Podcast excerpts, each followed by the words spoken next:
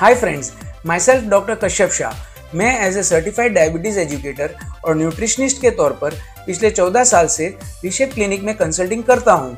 Friends last episode में हमने food में मौजूद मैक्रो और माइक्रो न्यूट्रिएंट्स को डिटेल में समझा था। इस एपिसोड में मैं बात करूँगा कि आपको फूड्स की खरीदी करते वक्त क्या ध्यान रखना है।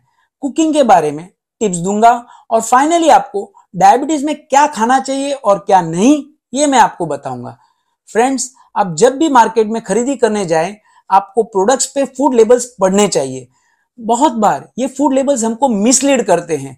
फ़ूड आइटम्स के न्यूट्रिशन फैक्ट्स लेबल्स पे अगर 100 percent wheat multigrain stone grounded and enriched mention किया है तो इसका मतलब ये नहीं है कि वो कंप्लीट होल ग्रेन से बना है।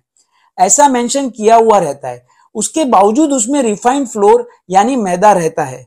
आपको फ़ूड लेबल्स पे इंग्रेडिएंट्स के परसेंटेज देखने चाहिए। उसी तरह से टेबल सॉल्ट जनरली सोडियम और क्लोराइड से बना होता है, जिसमें सोडियम 40 परसेंट होता है और क्लोराइड 60 परसेंट होता है। वन टीस्पून में 6 ग्राम टेबल सॉल्ट होता है, जिसमें 2400 मिलीग्राम सोडियम होता है। अगर फ़ूड लेबल पे सोडियम फ्री लिखा होता है तो उसका मतलब है कि पर सर्विंग 5 मिलीग्राम से कम सोडियम है। अगर फ़ूड लेबल पे वेरी लो सोडियम लिखा है तो उसका मतलब है कि पर सर्विंग 35 मिलीग्राम से कम सोडियम है।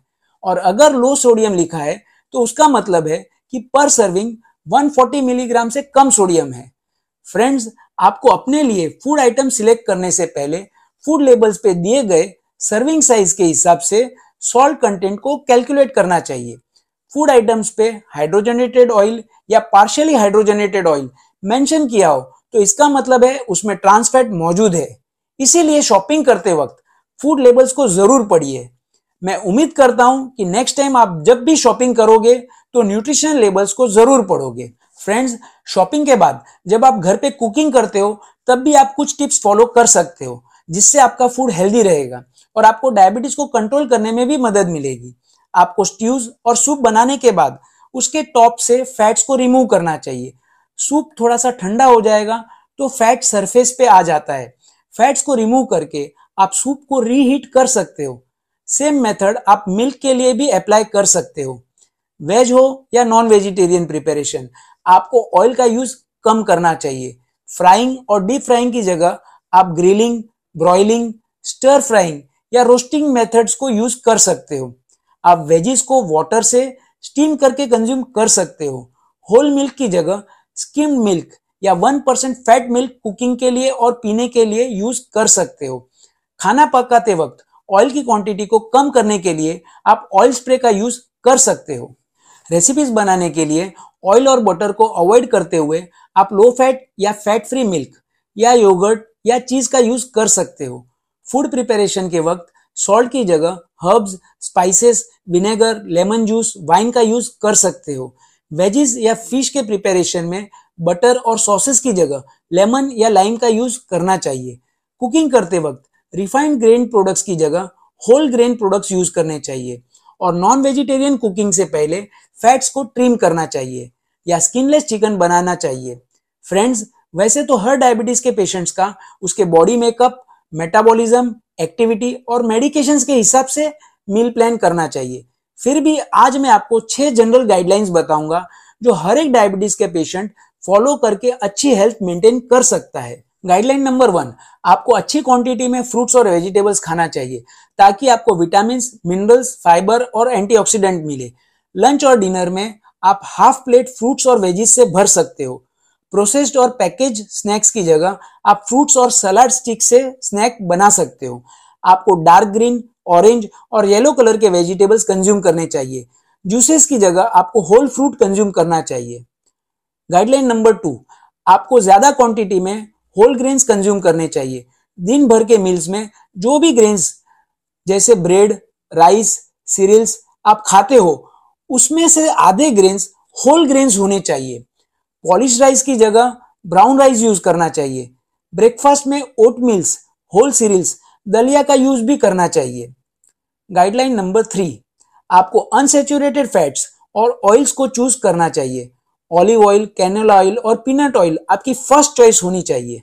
सेकंड चॉइस में आप कॉर्न, सीसम और सेफ्लावर ऑयल यूज़ कर सकते हो। कोकोनट और पाम ऑयल को अवॉइड करना चाहिए। सेचुरेटेड फैट कंटेंट मौजूद डेयरी प्रोडक्ट्स और मीट को अवॉइड करना चाहिए। पैकेज फूड्स जिसमें ट्रांस फैट मौजूद हो, उसको अवॉइड करना चाहिए। गाइडलाइन नंबर फोर, आपको हार्ट हेल्दी प्रोटीन्स चूज़ करने चाहिए। आपको मील्स में पीज और बीन्स को इंक्लूड करना चाहिए, जिससे आपको फाइबर और प्रोटीन दोनों मिले। नॉन वेजिटेरियन डाइट के लिए अल्टरनेट डेज़ पे फ़िश स्किनलेस चिकन और लीन मीट कंज्यूम कर सकते हो। कोलेस्ट्रॉल को मेंटेन करने के लिए सोया मिल्क और सोयाबीन्स को डाइट में इंक्लूड करना चाहिए। स्नैकिंग के लिए आप एलमंड्स पीनट्स और वॉलनट्स को अल्टरनेट डेज़ पे कंज्यूम कर सकते हो। गाइडलाइन नंबर फाइव आपको low fat dairy products consume करने चाहिए क्योंकि डेयरी प्रोडक्ट्स में कैल्शियम, प्रोटीन और विटामिन मौजूद होते हैं। आपको लो फैट या स्किम मिल्क या फिर फैट फ्री मिल्क परचेज करना चाहिए। लो फैट चीज़ और योगर्ट का यूज़ करना चाहिए। अगर आप लैक्टोज इनटॉलरेंट हो तो आपको सोय मिल्क यूज़ करना चाहिए। गाइडलाइन नंबर सिक्स आपको सॉल्ट शुगर और अल्कोहल के कंजम्पशन को एकदम लिमिटेड कर देना चाहिए। हेल्थ मेंटेन करने के लिए। पैकेज फूड्स को बंद करना चाहिए। आपको डेली तीन ग्राम से ज़्यादा सॉल्ट नहीं यूज़ करना चाहिए। खाना पकाते वक्त नमक को पीछे से ऐड करना चाहिए। Sea salt Himalayan pink salt या कोशर सॉल्ट यूज़ करना चाहिए। आप नमक को ट्रेडिशनल इंग्रेडिएंट्स जैसे कि हर्ब्स मसाले, नींबू जूस इमली के pulp miso paste soya sauce vinegar से रिप्लेस कर सकते हो। ओकेजनल ट्रीट के अलावा आपको फूड्स और ड्रिंक्स जिसमें एडेड शुगर हो, उसको अवॉइड करना चाहिए। सोडा की जगह पानी पीना चाहिए। अगर आप अल्कोहल नहीं पीते तो उसकी शुरुआत मत कीजिए। और अगर आप पीते हो तो आपको हफ़्ते में तीन ड्रिंक से ज़्यादा नहीं पीना चाहिए। फ्रेंड्स, ये छह पॉइंट्स आपको हेल्प करेंगे फूड्स की चॉइसेस को लेके। इसके साथ साथ आपको पोर्शन कंट्रोल पे भी ध्यान देना चाहिए। एक फाइनल बात याद रखना कि आपको फूड्स को सेंसिबल और सही तरीके से चूज़ करना चाहिए। मतलब कि आपको दिन भर में आपकी फ़ूड चॉइसेस को खुद की हेल्थ, मेडिकेशन एक्सरसाइज और ब्लड ग्लूकोज वैल्यूज़ के हिसाब से कंसीडर करना चाहिए। फ्रेंड्स डायबिटीज़ के डाइट को मैंने दो एपिसोड्स में कवर करने की कोशिश की है, पर मैं यही नहीं रुकने वाला। फ्यूचर सीजन्स में आपको डिफरेंट फेस्टिवल्स में क्या डाइट लेना चाहिए और डायबिटीज़ के पेशेंट के लिए कौन से फूड्स होम रेमेडीज के तौर पे काम करते हैं, ये सभी टॉपिक्स पे मैं जल्दी अपना नया पॉडकास्ट रिलीज़ करने वाला हूँ। So friends keep listening and supporting my